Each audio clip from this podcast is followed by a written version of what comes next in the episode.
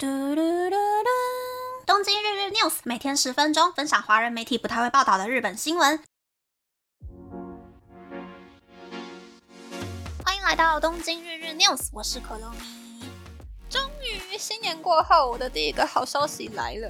其实我已经早早就知道了啦，但是还是很开心，就是我的纯白色升降桌终于要在这个周末来我家了。公司用想的，我就觉得很开心。然后呢，第两百七十七集才刚刚介绍说微波炉用到什么程度就好该丢掉了。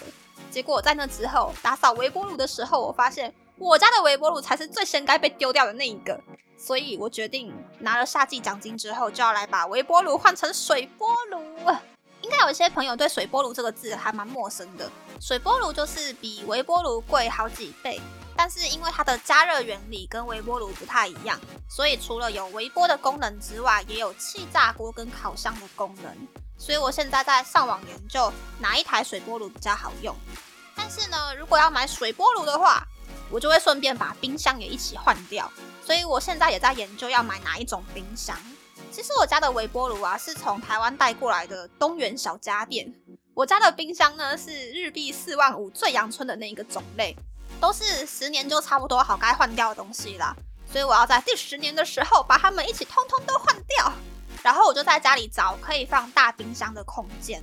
我现在看上的是比我家的阳春冰箱宽五公分，也就是宽六十公分，然后比阳春冰箱高五六十公分，也就是一百八十公分左右的对开冰箱。会多出一个制冰室、一个急速冷冻室、一个蔬果室和一个负三度 C 保鲜室，然后冷藏室的门边还有隔层的空间也会比阳春冰箱还要大，就可以在 Uber 上面买 Costco 买一大堆东西回来冰，减少我在网络还有实体超市买东西的频率，预先准备餐点的频率也可以变少，大概可以从一个礼拜一两次变成两个礼拜一次就差不多了，很适合我这个懒人呀。不知道台湾的 Costco 怎么样，但是日本的话呢，有会员卡的人在 Costco 线上买东西，只能够买常温的东西，不能够买鲜食、冷冻还有冷藏的东西。但是在 Uber 上面，不管有没有会员，都可以买常温、冷冻、冷藏的任何东西，非常的方便。虽然 Uber 买东西多多少少会被收手续费，但是 Costco 有很多东西售价依旧是比市价还要便宜嘛。手续费的部分我觉得还好啦，不是一个会让我纠结的因素。所以我好像又可以花大钱了。那么这一集呢，要来介绍的是预测经济风向的新闻，内容还蛮长的，有一点点复杂，我念慢一点点哟。第一个是根据信用风险评估公司 Alarmbox 的分析，将来一年以内在日本最容易倒闭的产业排行榜，第十名是金融交易业、商品交易业，第九名是印刷业。第七名是洗衣、理容、美容、澡堂业，还有运输业。第六名是综合工程业。第五名是纤维工业。第四名是电力产业。第三名是除了设备工程以外的各种工程行业。第二名是纺织中盘商。第一名就是农业，尤其每八十四间农业相关的公司，就会有一间可能会在今年倒闭。另一个新闻就是金融分析师铃木亚光，他阅读了许多金融机构还有调查公司公布的资料，分析了二零二四年日本的利率、物价还有股市的风向。首先是今年一月五日，大约只有百分之六的利率。根据汇丰金融集团提供给个人投资家的二零二四年利率上升对投资战略的影响的资料。资料里面写说，二零二四年日本的金融市场走向依旧很不明确。从二零二三年开始，连续十一次升息造成美金上涨的美国联准会，有可能会在今年下半年降低利率。那如果联准会降低利率的话，就会对金融市场造成巨大的影响。新兴国家的股票或是债券将会变成重要的投资项目。而日本方面，瑞穗金融集团的 Mizuho RT Express 资料里面则是预估说，二零二四年美金对日币可能会从现在的一比一百四十六变成一比一百二十，而日本有可能会缩小和美国利率的差距，选择转换成为宽松经济政策。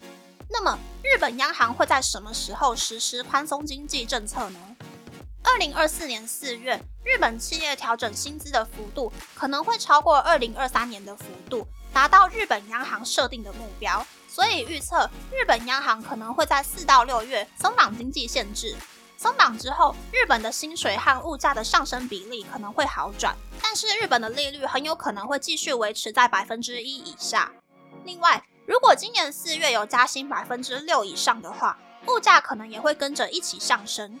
如果日本央行放宽目前实施的各种抑制经济的手段，日本的利率可能就会上升。不过，日本受到美国的影响，可能会演变成进口物价上升、国内物价平稳的现象。但是如果国内物价平稳，就代表企业将来不需要继续加薪，所以日本央行不会完全将限制松绑。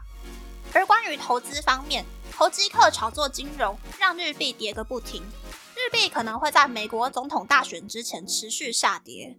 根据投信公司日兴 Asset Management。的 Follow Up Memo 报告里面就指出，在美国降息、日币下跌和日本央行的政策等等的因素的影响之下，二零二四年本益比比较高的日本股票，相较之下很适合投资。如果买自己上班的公司的股票，分配到的利息大约是百分之二点三，会比债券还要赚钱。所以预估日本股票的表现可能会很亮眼。另外，第一生命经济研究所的《经济的舞台》背后报告书也表示说，和股市有密切关联的电子零件以及电子装置的出货量可能会变多。从上个月终于好转的美国供应管理协会的景气指数的变化，就可以推测出，如果美国制造业的股价继续上涨的话，日本的股价也有可能会上升。可以发现，日本的金融界普遍觉得，二零二四年的经济会出现好的变化。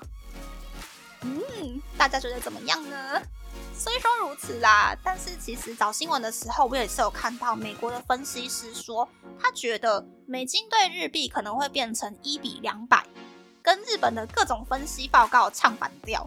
所以我觉得还蛮难看出真正的走向会变得怎么样。毕竟选举也是一个非常可大可小的事情。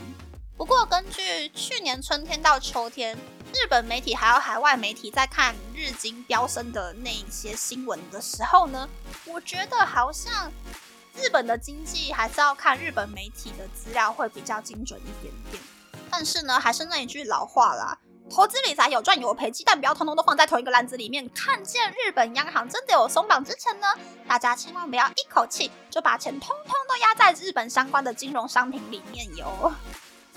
那这次的分享就到这边，不知道大家喜不喜欢这样的节目呢？欢迎大家留言和我分享你的想法。喜欢这个节目的朋友，可以在 Apple、Spotify、s o n KKBox、First Story、Mixbox 等 Podcast 平台和 YouTube 订阅《东京日日 News》，多多按赞、评分，或是在三岸想要赞助这个节目，还可以在 Instagram 追踪《东京日日 News》Day Day Talk 的账号哦。